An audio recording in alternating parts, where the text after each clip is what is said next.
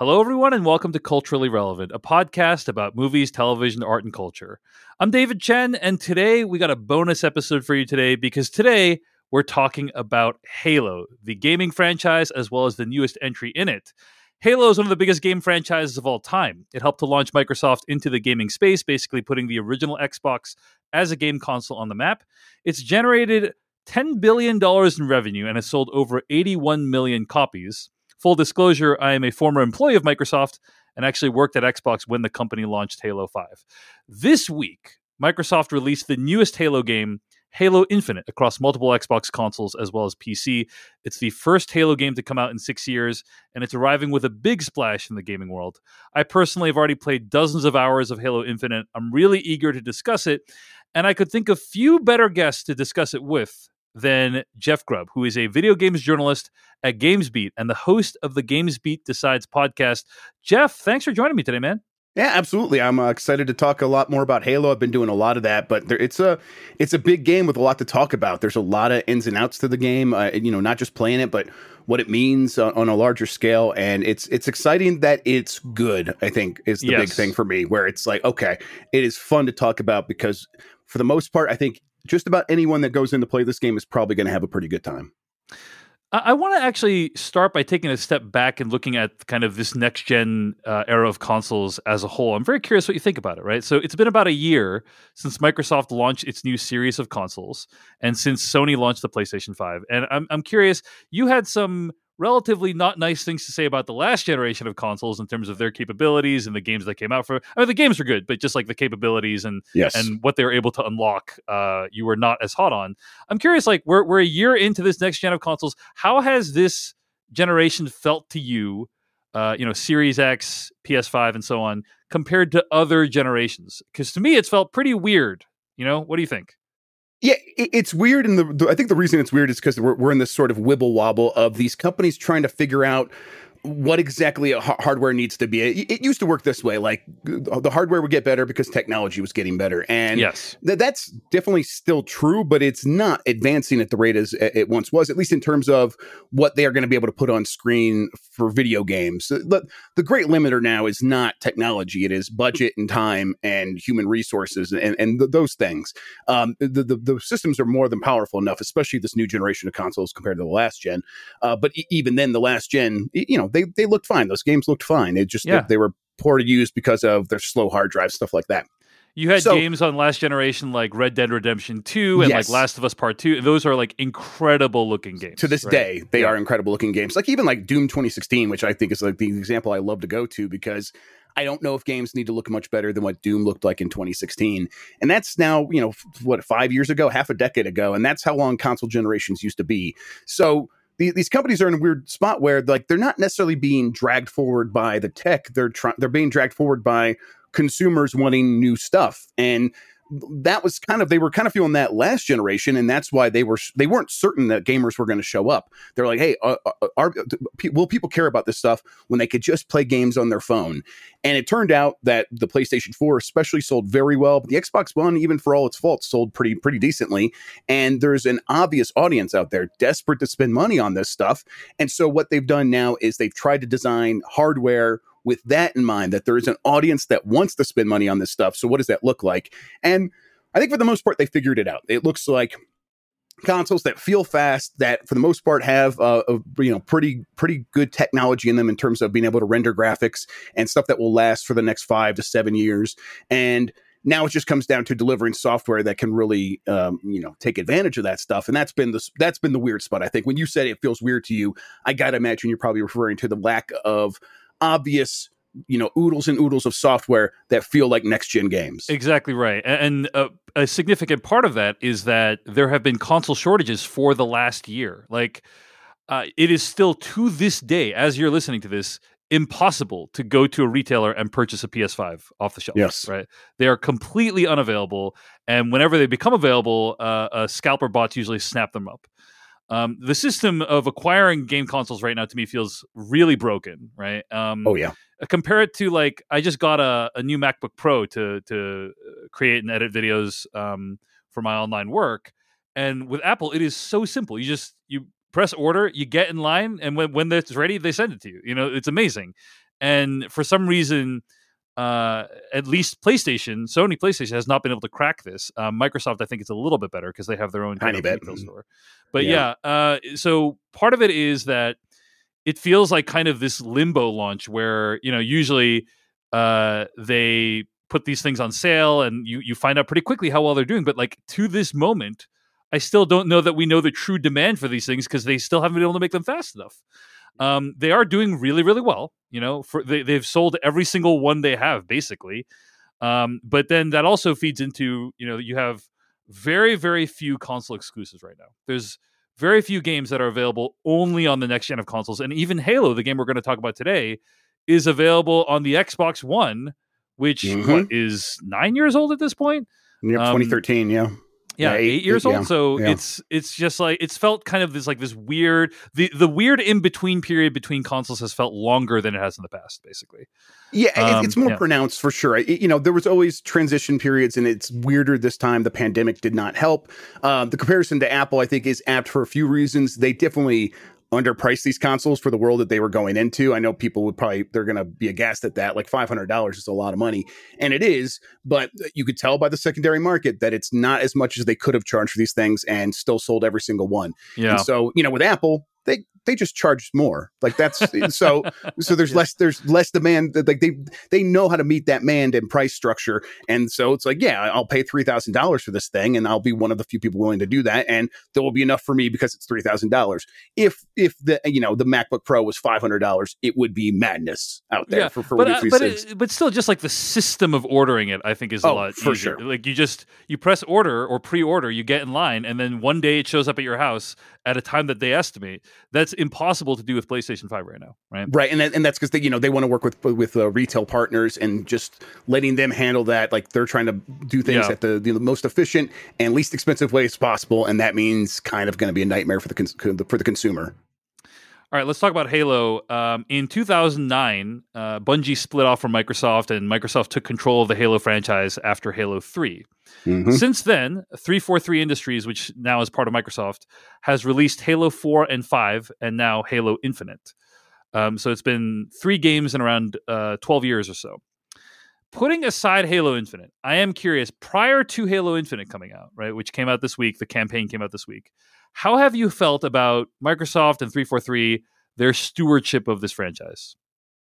Um, I, I feel like it is indicative of where Microsoft was in terms of supporting games throughout the last generation of consoles. Where, um, I remember there was an interview with Phil Spencer, who's the head of Xbox, uh, a few years ago. I can't remember exactly where, when. The, the line stuck with me though, and it was that when he would look at what people were playing, he would see people playing Destiny for 700, 800, 1,000 hours and not much else. And he kind of got it in his head like, why are we spending so much money making games that people play for a weekend and then put down? Mm-hmm. And, and, you know, it just, it seems like a bad investment. And this is before that they really embraced Game Pass, which was the, the answer to that problem, that riddle in his head of, you know, how do we make making games make sense for us?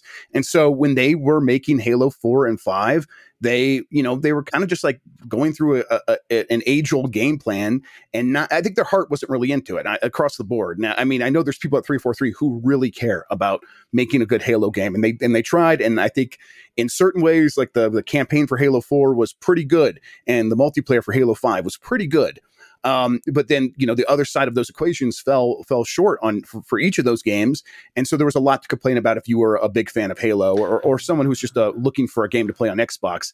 And so overall, it just felt like they, they're just going they're painting by numbers a little bit and we're ending up with games that do come and go and and that's kind of how I felt about 343 and now they're they're here with this and it feels quite the opposite. So I, I think what you're saying is Halo 4 and 5 maybe were good on the multiplayer front but didn't really deliver when it came to like single player and like if you're if you're just playing through, you know, a typical game lasts anywhere between let's say 3 and 15 hours, you know, and that component of the Halo 3 uh, sorry 4 and 5 you felt uh, was a bit lackluster. Uh, yeah, I think uh, four was okay f- in terms of his campaign, but uh, five definitely was not not a good campaign. I, di- I did not enjoy myself playing that. I did not finish it. I, I put it down pretty quickly. Could kind of tell what it was, and you know, I wasn't into the story or what they were doing. It just it just felt like again like they were just kind of going through the motions, and it was obvious on screen. Yeah. So uh, kind of a mixed track record when it comes to Halo. Uh, Yes. And again, full disclosure, I, I, I actually worked at Xbox at the time that Halo 5 came out. Uh, now, into this mix steps Halo Infinite. Halo Infinite was supposed to be a launch title for the Xbox Series X, which is Microsoft's latest console generation. Um, and the history about I'm so fascinated by the history behind this title, uh, Jeff, Yes. because I don't have any inside information. You probably have more inside information than me about this, but uh, the sh- extremely short version of the story is that footage of Halo Infinite debuted, I believe it was summer of 2019, right? Yes, that sounds right. And it was supposed to then launch in fall of 2020 or uh, yeah, like Yes. November time period of 2020.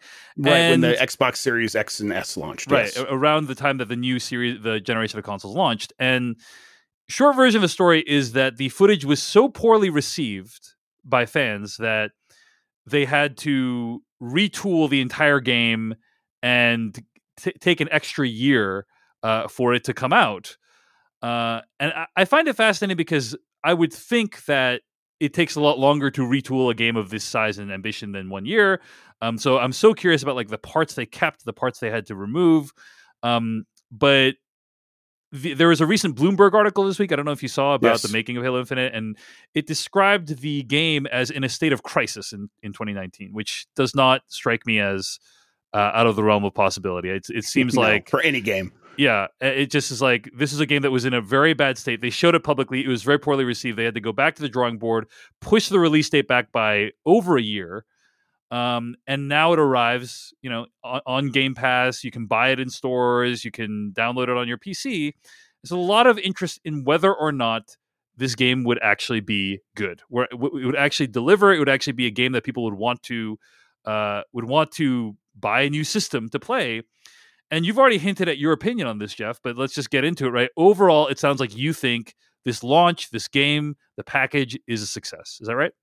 Yeah, I, I do. And I think it's going to be remembered that way. I think that if you are uh, coming into it as a major Halo fan and you have uh, certain expectations for modes, like if you want co-op right away, you're going to feel that absence. But if you look at look at the game based on what is here and you judge it based on on the components that are available to play right now, I, I think it's an unmitigated like success. And like there's I think there's very little caveat to that where you're going to go in, you're going to have fun. And, and I use the term crowd pleasing, I think, and I, and I mean that. Like, I think it's going to be something where it's not going to be, um, you're not going to have to explain to a lot of people why this is fun. You're not going to have to like dive into, it. like, I think there's like, even a game as good as Breath of the Wild, it, you have to kind of like have a conversation with people like, it, yeah, it's not quite what you're thinking of when you come in for a Zelda game.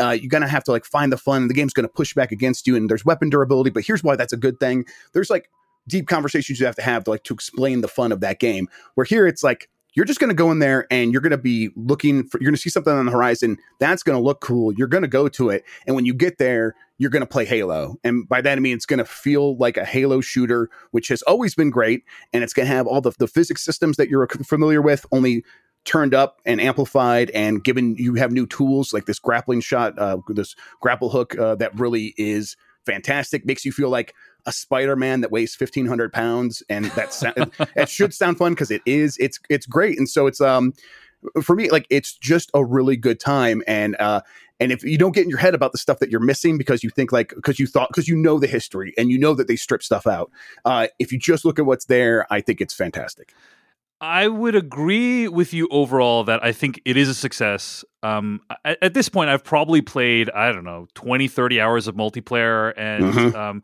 about half of the campaign. And what I really like about it is it, the visuals do feel a little bit fresh. They, they're not amazing. They're not amazing. Um, you compare it to, like I say, even games we've discussed today, like uh, uh, Last of Us Part Two or Red Dead Redemption Two. Like the visuals to me feel like inferior to that, like in terms of how aesthetically pleasing and how sophisticated. Um, which is kind of a bummer. You know, like it would be amazing to have a Halo game that's like, wow, this is only possible in the next gen of systems. But i agree there are so many things that they got right. Uh, let me list a few of them. First of all, like the feel of the weapons is excellent. You know, you Excellent. have all these variety of weapons that you can use in this game, and every one of them feels distinct. Every one of them feels like they serve a different purpose. Um, and so the multiplayer is just really, really fun. It's missing a bunch of features in the multiplayer that were present in many earlier editions of Halo. You know, matchmaking features that were uh, present in games that were available 10 years ago, which feels kind of weird.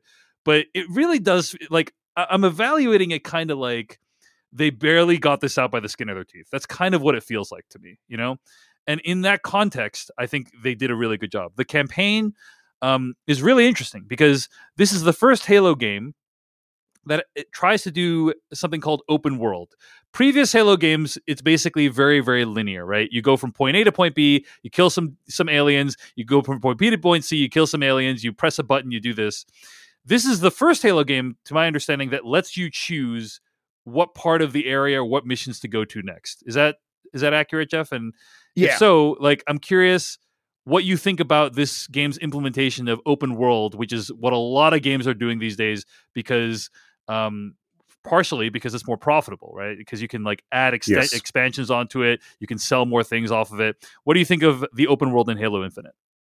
Uh, I think it was the right choice. It, it is the thing that makes it feel like a modern take on Halo, and it's um, a lot of that comes from um, making you feel like you're more in control, making you feel like you are making choices that matter in terms of I see something cool, I'm going to go do that first, uh, and and deciding like what you want to work on. Like it's not just um, going through a corridor and the game is going to decide how you're how how it's going to entertain you.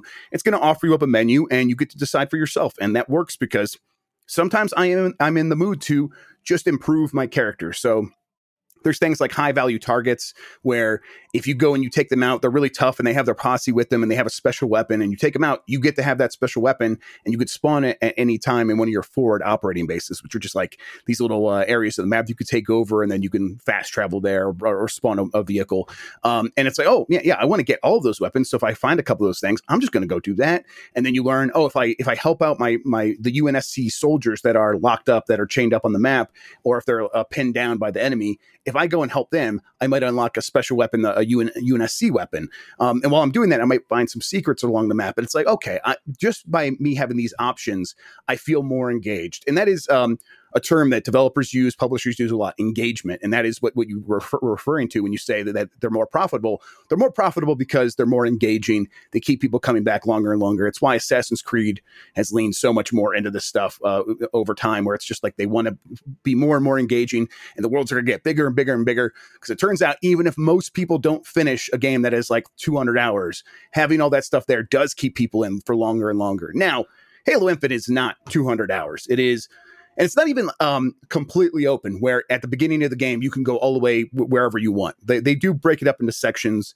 And at, at the end of the game you do get a chance to sort of go back and look anywhere you want. But for, for a lot of it it's like okay we're going to give you a big open space but it's not the entire map. And i think it works really well because it's balancing both of these ideas where it wants to make sure that you know where to go to keep the story going forward. So you, you have that option available available to you at all times. And then you also can if you feel like it just go off and explore and do whatever you want and the and the area is definitely big enough to cater to that and it, Mhm. it works really well for me I, I was really enjoying it Yeah, to me, it's felt like a pretty good balance. Uh, from what I read it in the Bloomberg piece and other places, it seems like the original vision was much more ambitious, right? It Oh, yeah. was more like uh, Breath of the Wild, the uh, Nintendo Switch game, which is are widely regarded as one of the best video games of all time. And so, like the world, it's not, it seems like the game. The I'm sorry, it sounds like the game world used to be much bigger, and they've reduced it down in scope because of the time and resources they had available. But overall, I do think it works. And and you're right. I think the comparison for those who are listening to this podcast who who don't play any games, I don't know how many of you are have got it this far, but most many games are linear in the sense that they kind of um, you're you're kind of interacting with a series of predetermined set pieces, basically. Mhm. And open world uh, increases engagement by basically letting you decide which set pieces you want next.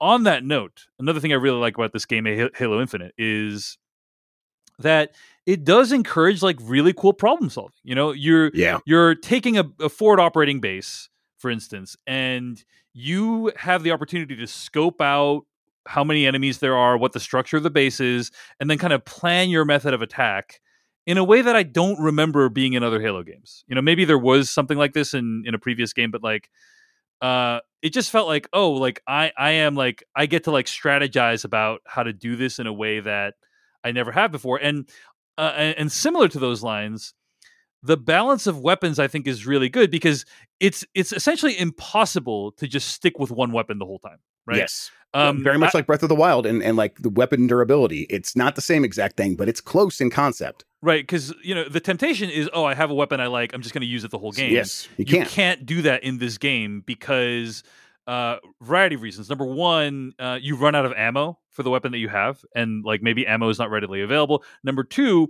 different enemies require different weapons to be offed and so it forces you to like try out and master all the different weapons so there's a really like some cool things that this game does really well i think right in terms of planning the attack in terms of forcing you to try out all the different weapons and master them all. Um i think that's just all like really smart game design. What do you think jeff uh, yeah, I, I, think it's a- absolutely right, and I think that's one of the uh, surprising things for me. Like, I had a hunch that this game would feel like this, and I had a hunch that it would be, um, you know, it, it, they they would try to do something like open world, and then you'd get to like a fortress or something like that, and you would just clear out the enemies, and that would be that. But you, you're definitely right in that each fortress feels like just enough of a combat puzzle that it does reward you for feeling like you can approach it however you want. Yes. And I've started going back and replaying it again on on PC on heroic, and that's the the higher difficulty mode. And I uh I'm doing things differently this time, and the thing about the game is it totally enables that. So it's like I tried last time with with a, like a pair of weapons that I liked, but this time I'm like, okay, I'm going to really focus on the grappling hook and maybe like the energy sword and just just like grapple guy, go in there, take him out with the energy sword, and then move on. And then once the energy sword is depleted, because it also has durability, I'll pick up a weapon and just go from there and, and then improvise. And uh, that stuff really works. But it's like uh, it really works because these fortresses are often much more substantial than you were seeing from the outside. Like yeah. you look at them like, it's a pretty big tower, yeah. But I can imagine like there's probably just a you know maybe two dozen guys in there, and that'll be that. Oh, and, oh, I go in there. Turns out there's a tunnel that leads into a, an entire fortress inside that I was not expecting, and it just keeps going and going and going. So it's because it's so much more substantial. It, you're going to encounter a bunch of different variety of scenarios that again, yeah, it's like it feels like one combat puzzle after another, and you are rewarded for for changing things up and being willing to pick up the weapon on the ground and not being and not stubbornly trying to stick to something that works for you. Uh, and and that it's like it's this great give and take, this this little dance the game is doing with the player that feels like the game's strongest suit. Like it feels yes. like it is playing into its strengths. It feels very thoughtful. It feels well designed and and overall very rewarding. Right. So yes, I think overall you and I are quite positive on the game. Like it nailed a lot of things, and specific, uh, you know, especially with the circumstances working under, it's really impressive that they were able to get this out in this in this good of a shape. You know, I'm I'm mm-hmm. glad that they were able, like, because no one wants a, mo- a, game like this to fail. You know, because if it does well, it's good for the gaming industry. It, you know, um, and uh, encourages more experimentation in the case like this. Um, let's talk about some of the things that we maybe weren't as big of a fan of, uh, yeah. if if it can be described. And I would say uh, I've already kind of described the visuals. I think they're uh, they're okay. You know, they're not bad. They look fresh enough that I don't feel like uh, they serve is, their purpose, this, right? They get the yeah, job done. Pur- they're very functional, right? Especially in the multiplayer where it's very easy to tell what's going on, yes. which is ab- absolutely the most important part of a multiplayer Agreed. game. Uh, in the single Compared player to campaign, like Call of Duty, right? Where like yes. sometimes you know I, I'm I've gotten pretty good at Call of Duty at this point, but like mm-hmm. many times I barely understand what's happening. You know, right? It's why um, it's a um, bad bad game for most people to watch as like an esport, and why yeah. people uh, like have drifted towards stuff like Fortnite because it's so easy to tell what's going on in Fortnite. Right, right this yeah. game is one of those is one of the first ones I feel that that to like straddle that line and put a foot, a foot in both. Where yeah, it still looks like um, a military st- style thing, but it's also they they play up the cartoony side in terms of the way they display enemies and stuff like that, so that you can totally know what's going on at all times. It's very readable. Yeah, yeah. So the the visuals are are just fine, um, not bad. Uh, love. Uh, by the way, also on that note, in terms of presentation, also love the music. I thought they did a really good job yes, of like honoring what has come before in the music. Um, I think probably one of the biggest disappointments, or two two of the biggest disappointments, I would say, uh, of the new Halo Infinite are number one the uh, biodiversity. Let's say yes. in the in the world, like in past Halo games, there would be so many different environments that you would be in uh, you know, one day you'd be in kind of like a deciduous forest, and then the next mission you're on a beach, you know, mm-hmm. and the next mission you're in a lava planet or where the fuck, you know, and um, in the new Halo Infinite, it's not any of that. Like it, it's, it's just Pacific one Northwest. world yeah. with some you know metallic buildings on it, and that's yes. it for the whole game, is my understanding, right? Yeah, that's uh, um, uh, that's what I saw. Yeah, it definitely. Um, that's where you get the biggest sense that they scaled back. Where yeah. you're like, okay, they had this thing that was working. and they cut everything else that wasn't and then they just focused on making this thing that was working as good as it could be and that is it's viable it works but it's hard not to feel like oh i went through this whole game and it all looked pretty much the same now there Yeah. is there's variety within that biome where um, you know, there's a part of the part of the forest where it looks all burnt, and obviously there was like a, a ship crashed, and uh, there's like environmental storytelling going on. That's where they find the variety, but still, I would have liked to see like a snow part of the world, and I'm like, I'm hoping that we get that with expansions, but ba- judging based on what's here, there's definitely a lack of a, a lack of variety. Yeah, I would agree. And then on that on that note, you know, in a similar way, eh, and so yeah, you, you definitely feel like, you know, I, I actually kind of feel bad for the developers of the game because my guess is their ambition was probably far greater than this. You know, Oh yes, and so they probably had like way bigger ambition for like the variety, and they just had to cut it down to the bone of what worked. And I think they made the right decision, but it, it had to have been painful. I gotta imagine, right? Uh, and then the other thing is like the set pieces. I would say because of the open world, because you design your own plan of attack and stuff like that. There are very few of the kind of set pieces that I feel like I remember from the original Halo games. Like the last level of Halo Combat Evolved, when you're driving the warthog out of the exploding thing, you know, like Mhm. that that is like one of my seminal video game experiences, right? Like it- it's a it's a moment I return to again and again. I I must have played that level like five to ten times because it was so dazzling. You know, I'd, I'd never experienced anything like it before until that point. And my sense is there's very few of those in this game. Do you do you feel that way, or am I wrong no, about that? no, I think I think you're I think you're right, but I, I I think that it's also the um the cost of what they're doing here. Yeah, I think it, it's the thing that they have to cut out because the things that they valued higher than those set pieces were uh the the, the variety of ways you could attack stuff and um physical interactions that you know emergent gameplay stuff that they want the player to be the stories they want the, the player to be creating themselves rather than Yeah. them catering a story to the player and that's um I think that's it was probably the right call in the end. Uh, there's probably a way to do both. Uh, I think they just like didn't want to attempt to do both because they just were valuing the one thing higher than the other. Yeah, and that's a great way of putting it. Basically, like, you are creating the set pieces now, right? Like, Yes. you as the player are like, eh, you know, taking in the tank or the uh, or the ghost and just barely getting out of the thing in time. You know, like, and Mhm. I've, I've had a few of those moments myself. Even you know, even playing the the portion of the campaign that I did. So, but it's interesting, right? That the give and take between these two things. Like, we remember these spectacular set pieces from Halo. Now we kind of got to give that up a little bit if uh you know given the time and resource constraints they had and and what they wanted to achieve. So but but those are a couple things that i kind of missed from earlier halo games. Um uh so yeah let's talk a little bit about the story. We're not going to spoil the game. No. but to me this feels like kind of like a, the force awakens of halo like in the sense that this is the game that's going to like reset the entire universe and like uh a, a newcomer can pick up this uh, this game and not know anything about Halo and still enjoy the basic outlines of the story. Like, and, and th- that's a pretty big accomplishment in general. And it's kind of meant to take along old fans, but bring in a bunch of new ones as well. Like, what did you think overall of the story? Uh, overall, I thought it was fine. I thought I thought it was pretty good with a few uh, fair attempts that missed for me that didn't quite land for me near the end, but were also not in any way bad. Um, I enjoyed the interactions between the three primary characters, which we've seen in trailers: the pilot, uh, the weapon, which is Baby Cortana, and and Master Chief. Uh, I, I thought that they they have a pretty good chemistry between all of them, especially if you um if you like let yourself go along with what Master Chief is. This uh, this gruff guy that barely talks, and when he does talk, occasionally it sounds something akin to a one liner or a joke, and you Mhm. know that and you know that he like if you when he says like oh I, I have to fight because it's all I know um, if you sort of like give yourself into those emotions a little bit it's like it works really well uh, but even then the, the moments near the end didn't perfectly work work for me but uh, they definitely do a good job of setting up this universe in a way that it is palatable to someone new and I think while also cutting off some of the storylines that they've had going that Uh, players have either had an issue with or they, they wanted to see come to a conclusion. Those things do come to a natural conclusion in many ways. Of course, there's cliffhangers. That's what Halo does all the time. They have a TV show. They're going to show a trailer for that tonight at the Game Awards as we're recording this.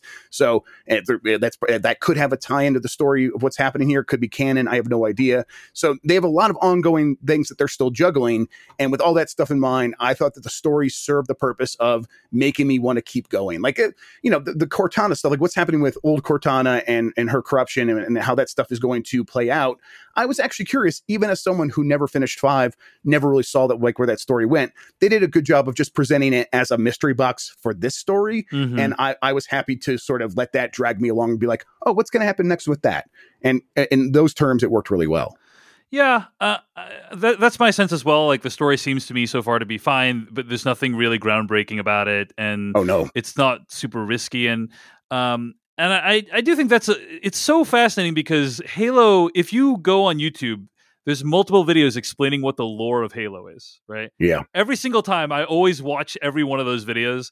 It is extremely complicated. It, it's like 5x more complicated than like Game of Thrones lore. You know, it, it's yes. so complicated and and I just feel like none of the stories that we see uh, as of late have really kind of delivered on the complexity. You know, um, I'm not saying that the stories themselves need to be complicated, but that the ideas within these stories continue to be fairly basic.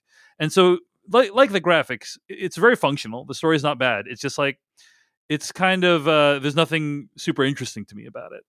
One, I, I think it's specifically rejecting it. Just just real quick, I think it's yeah. rejecting the idea of that complexity. They yeah, it feels like yeah. it feels like that they didn't just scale back here. I feel like they've specifically stripped away stuff that they felt could get in the way of just telling a simple Master Chief story. And I think Joseph Staten, the game director who kind of came in to save this game after during that delay, uh, he said as he said as much. He's like, I just want to tell a simple story about Master Chief. We think that's what the player wants. And I think from that perspective, he was right. Yeah, I, I think that it's probably the right story for this point in time in the Halo franchise. You know what I mean? Agreed. Which is you got to reset everything, clear the table, you know, cut off all these plot lines that no one cares about anymore, and then just start fresh. And that feels like what this is. Mm-hmm. I will say one other observation I've had, Jeff, playing Halo Infinite is uh, hearing Master Chief's voice, who's played by Steve Downes. Yeah. Steve Downes is 71 years old at this point. He sounds like it too and he sounds 71 years old. Not a bad thing but it just is like no.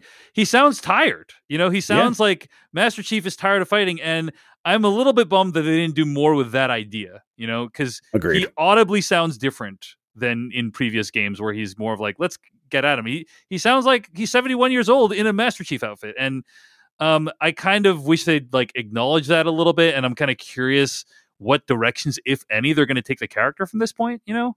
Um do you have any thoughts about like what you want to see next for Master Chief or Halo, the Halo franchise? I, it's so tough because that is the kind of thing I want, but I'm I'm also the kind of guy that like really loves the Last Jedi because it was like dealing with the ramifications of this long go of this ongoing story and um, the consequences of past actions. And most people, I think, don't want that. They want the hero to just be the hero and not have any real flaws and uh, I, or or you know or weaknesses. And yeah. I I very much want them to explore the idea of a Master Chief who is weakened by time. I think that that is. Um, you know, he's been doing the same thing for 21 years now. That's you know the the, the franchise is that old, and um, it's, it's, certainly it's like almost a joke in the community. It's like you know you just got to finish the fight, and the fight never ends. Uh, and I, I want them to like deliver a punchline to that joke and show us like what what could what what does it look like when he actually is too fired to keep, too tired to keep fighting. Uh, and they're right on the cusp of. Uh, you could tell that that's something that I think they're thinking about even in this story. But you're right that they don't they don't fully deliver on it here. I, I still have hopes that there is more story to be told in this game with expansions or whatever that looks like. We have no idea right now what that looks like. And they just delivered a game. We don't need to be like, I don't feel like bugging them about it. Be like, hey, when are we going to get more? they just right. spent years of their like, killing themselves trying to get this out. But I still have hopes that there is more to be told here, and there's going to be another shoe to drop there uh, that that explores exactly what could what, what it could mean if if Master Chief is like the one who falters. It's such a weird thing where you have this massively successful franchise that has defined multiple console generations, and you want to keep that franchise going, but you also want to tell an interesting story about this character who's been part of it for 20 years, you know, and that there is an inherent tension there uh, that I don't know how they're going to resolve. But Yeah, you know, agreed. maybe if they just keep delivering, kind of same old, same old, Master Chief overcomes the odds to surmount a huge obstacle, and people keep eating it up. But I think for you and me, who have been playing this game since Halo Combat evolved on the original Xbox, um, we're interested in potentially them taking more chances. We'll see if they do, though. I, I, probably this most recent round has scared them out of taking chances. Is my sense. Yeah, Um, probably. Any other topics around Halo Infinite that you want to discuss or that haven't come up already? Um, just want to. well, anything you've been thinking about. Yeah, go ahead. I mean, th- there is the, the the reaction to the free to play multiplayer. So the, the business model of this game is interesting in that uh, you can get the multiplayer free to play just about anywhere, like on any Xbox console and on your PC. And I would imagine you could even probably play it through XCloud if you have Xbox Game Pass Ultimate, but I, I- I don't know for sure. But that would make it available on your phone and on TVs and stuff. Um, uh, and then, then the, the campaign is either a sixty dollar game that you can go purchase, or you can get it through Game Pass, uh, which is a ten to fifteen dollar per month uh, uh, you know s- subscription service. Um, and that makes it like uh, it, for a while there it felt like they weren't ever going to deliver like the really big game as part of that service. They were just going to keep going with kind of b level games that didn't quite reach that next level. This Mhm. does feel like it's like the beginning of that where especially after forza horizon 5 which is another really great game where it feels like they were going to really make game pass feel like this premium service that you absolutely cannot miss on Yeah, uh, but then people get something like the free to play multiplayer, and there's still a lot of complaints about the monetization of of of the free of the uh, cosmetic items that don't affect gameplay, but they affect the way you look. And I, I, I'm someone who, as I'm playing this for, yeah, I, I think I have 35 hours on Steam. Uh, I've not really thought about that stuff much at all. Even as someone who spent money on the battle pass, which is a way of unlocking this stuff, I've just had zero real issues with these things.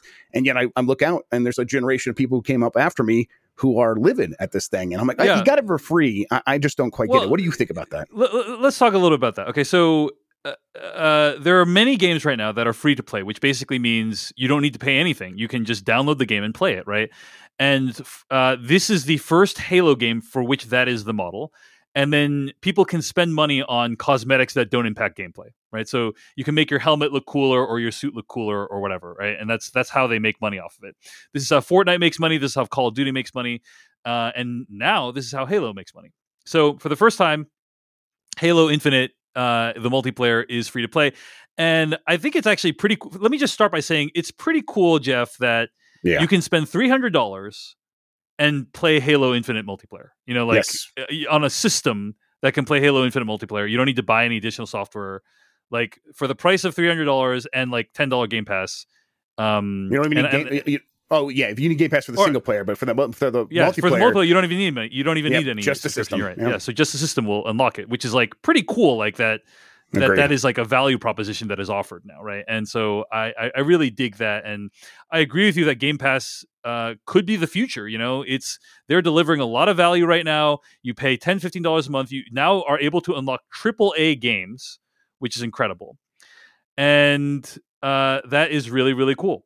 I do have to say, Jeff, I have not publicly complained about it, but uh, I, I kind of agree in concept with many of the issues people have with this oh because yes, if you compare it with uh, Call of Duty progression, you know, um, the way it works is, you know, you you spend ten dollars on something called the Battle Pass, and then it allows you to like unlock custom one-time cosmetics as you play more often.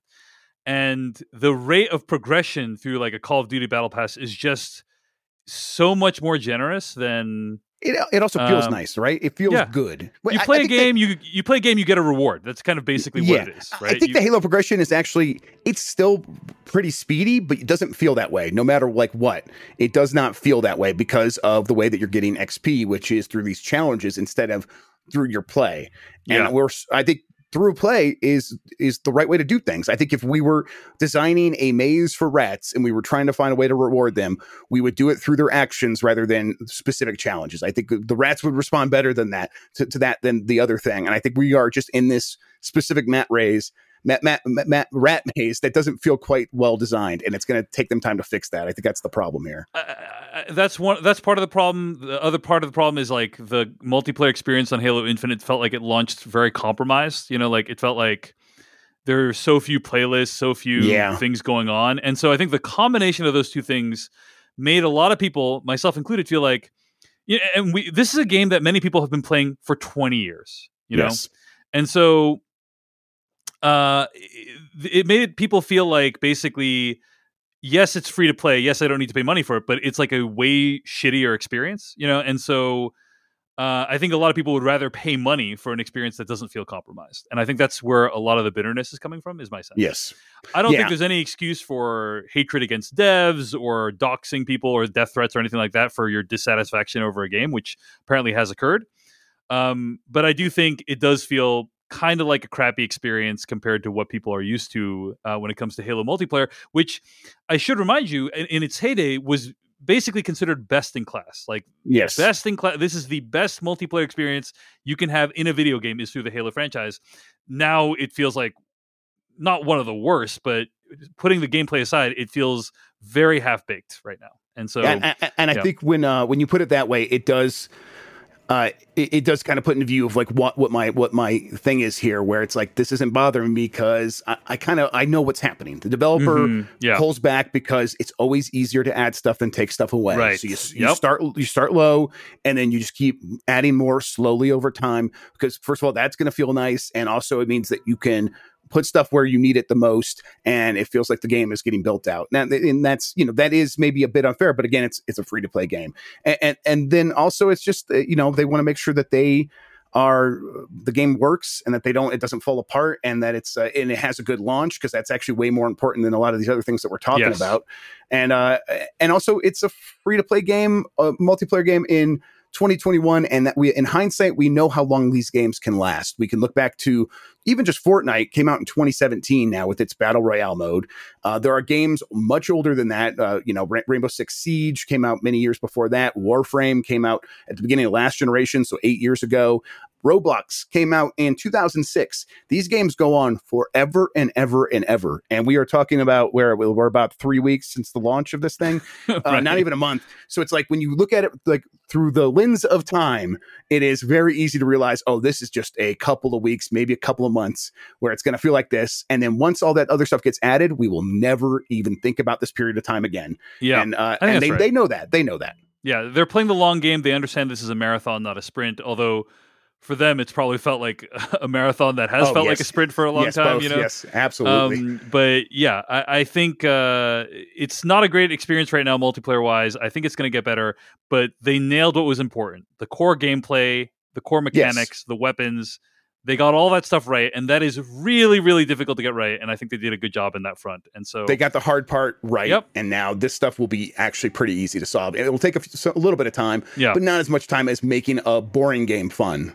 Yes, uh, totally agreed. So at the end of the day, I think Halo Infinite, uh, big success. We haven't even really seen any numbers yet. I'm sure in the next week or so we're going to see Microsoft saying like X million many players Oh, yeah. or concurrent, you know, players or whatever. And uh, my sense is it's going to be a big success, and I'm I'm actually really happy about that. So. Um, so yeah, uh, those are our thoughts on Halo Infinite. Jeff, it's been really fun to talk about this with you. I really appreciate you uh, joining us here on this podcast. Um, you write for GamesBeat, and you're also the host of the GamesBeat Decides podcast. Anything else you want people to check out this week, Jeff? Yeah, I do a show on Giant Bomb called Grubbsnax, and I do that live on Thursdays for premium members. Uh, it's a great website with a lot of awesome content. Definitely check it out. Just go to giantbomb.com, and, and if you like the, the personalities there, if you like anything, you can go to giantbomb.com slash upgrade, and they're having a sale through the end of the year uh, where you can get a year's membership for, I think, $35, where it's normally uh, normally $50. And uh, that show's a lot of fun. I did a new episode today. I think the, the you know the the recording of that will be going up at some point. And then, yeah, I also do a Last of the Nintendogs, which is a, a free podcast. You can get there wherever you listen. I do that with my co-host Mike Minotti. Um, it's actually his show, and I, I I guest on that, and he's the host. And uh, that's a Nintendo focused show that we have a lot of fun doing each Tuesdays live on YouTube. All right, we'll link to all that in the show notes. Jeff Grubb, thanks so much for joining me today, man. Appreciate it. Absolutely, that was this was a ton of fun. I really appreciate you having me on.